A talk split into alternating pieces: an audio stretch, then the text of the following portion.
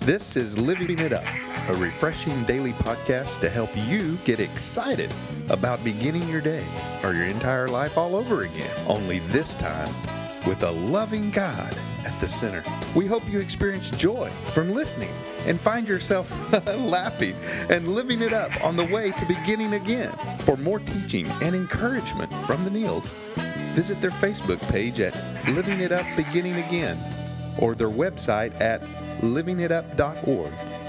Now, here's Scott and Teresa.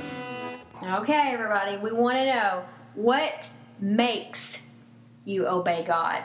And that's the word, the operative word here that we're emphasizing is makes. That's right. What makes you obey God?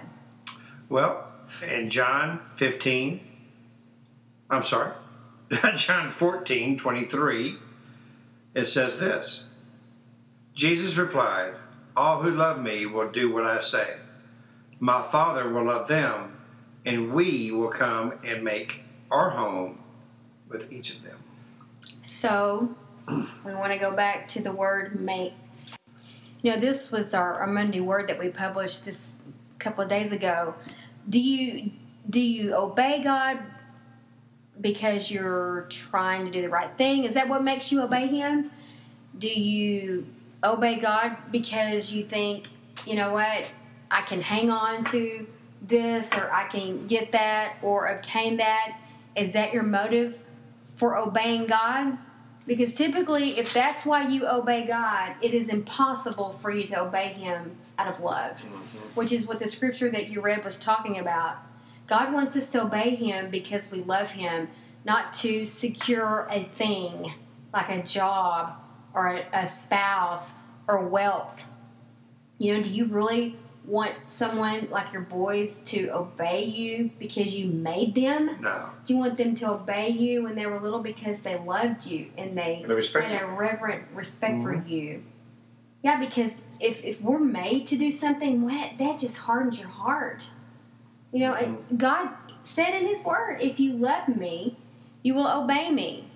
And so that obeying God because someone's you, you feel like you have to or it's out of tradition. Makes like we already mentioned genuinely loving him impossible but falling in love with him causes you to be able to obey him with a pure motive. Right. it becomes a humbling choice. And that's what he wants from us. He gives us choice and, and we've talked about this before. Anybody listening that's come from a, a religious background like you and I did, a lot of works oriented thinking, um, the whole work of the Holy Spirit and the whole issue of our heart, you know, didn't even play into it. It was because that's what everybody else did, we, what we knew we were taught, or we, we followed tradition, and it was absent of love. And then obeying Him is a privilege Yeah. obeying him is just it's so natural because you love him and because you trust him and anything that he chooses to provide is just icing on the cake you know Yeah. but i don't i don't want anybody to to be made to love me i don't want anybody to have been if i had had children be made to obey me Mm-hmm. without absent of love it's a horrible horrible way to feel and to think. Yeah. and the motive behind it is wrong. You know and and that happened to me when i was suddenly single after having been married for so long. And there were times when you know i mean i had so many different things i went to and i see that in a lot of our single friends to stay busy and all of it was good. But a lot of times my motive might have been just because i didn't want to view the families and view the couples especially on the holidays but when i got beyond that self-pity part of myself and accepted my singleness there were times I just wanted to not go to a lot of the things I was invited to and just spend time with the Lord. He, he was my Friday night date. So, you know what? I was totally fine with it. Yeah. Totally fine with it. And of course, then, you know, you and I met, and the rest is history. His story. That's right. Yeah. His story. Mm-hmm. you know, and you know, like in like in the workplace, you know, I always tell people that I work with that I train and what have you, you know, I mean, if you tell someone to do something, you're making them do it. But if you ask them, you're giving them a choice. You know, and you always want someone to make, you know, to, to choose to, to want to do that because they have that uh, ability to do so. Right. But if you're telling them something, I mean, you're making them, and people don't respond well to that. No. I know I don't. Well, nowadays nobody wants to be told Yeah. what to do anyway. You know, so God is not telling us what to do. And when you read the Bible, if you haven't read the Bible from Genesis to Revelations, we encourage you to do that because God never tells you to do anything. Now you're going to see consequences when you don't do things and you don't make the right choice. But God always gives us the choice. Hey, I'm, I'm giving you a guideline here how to live your life. You can do it, or you don't have to. Right. If you do it, I'm going to be with you. If you don't, I have no choice not to. And so that's what making, you know, uh, making us obey, really what we're talking about here. But one great thing in the scripture that we read was one thing that is great about making something happen is what Jesus said. My Father will love them, and we will come and make our home with each of them. Yeah, that's a different make. It's a different make, but still it's make. Mhm. Okay? But, you know, in other words, if we choose to accept Jesus' love, then He and the Father will make their home with us. Okay? So that's another twist on make. You know, it's not the make that we're talking about. We're talking about force. We're talking about force. unwillful. And so- I've got to. Yeah. Kind of thing. And this make is, hey, they made the choice, and now we're gonna we're gonna in other words we're gonna move in with them hmm Into your heart. into the Holy Spirit. We're gonna move the Holy Spirit in, into them, and and and and they know will know that we're with them at all times. Mm-hmm. That's awesome, Mhm. you know. But you have to, you know, God, you have to choose. What are you gonna do? Are you gonna obey Him, or are you not? Right, honey? Yeah, but with God, it's always about from a sincere heart. That's right. He he, you know, it's like we said earlier.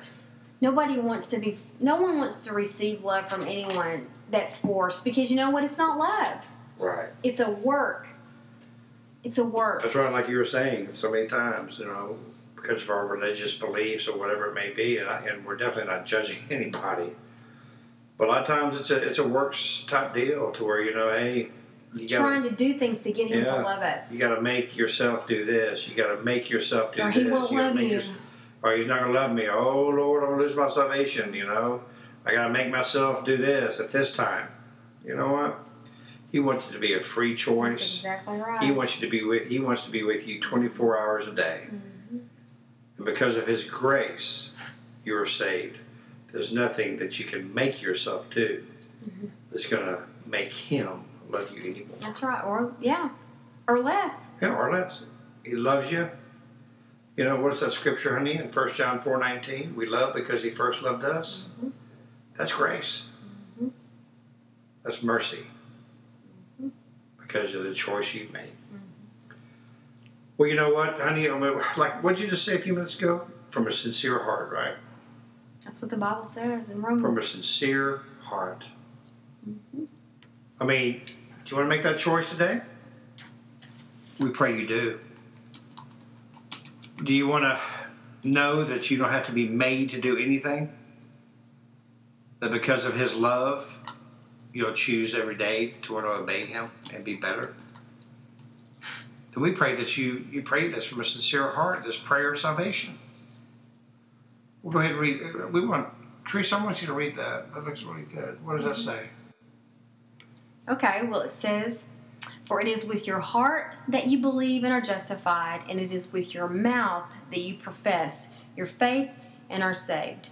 That's Romans ten ten. Mm-hmm. That's what we're talking about They're here. not just words, they're That's from right. your heart.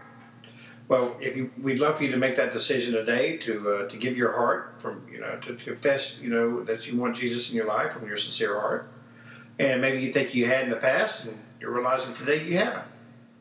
Well, today's the day, and that way you'll start realizing that you don't have to be made to do anything.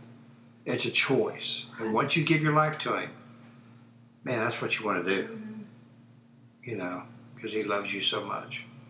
That's what changed my life. It wasn't the fact how much I love Him. It's when I came to the realization of how much He loves me. Mm-hmm.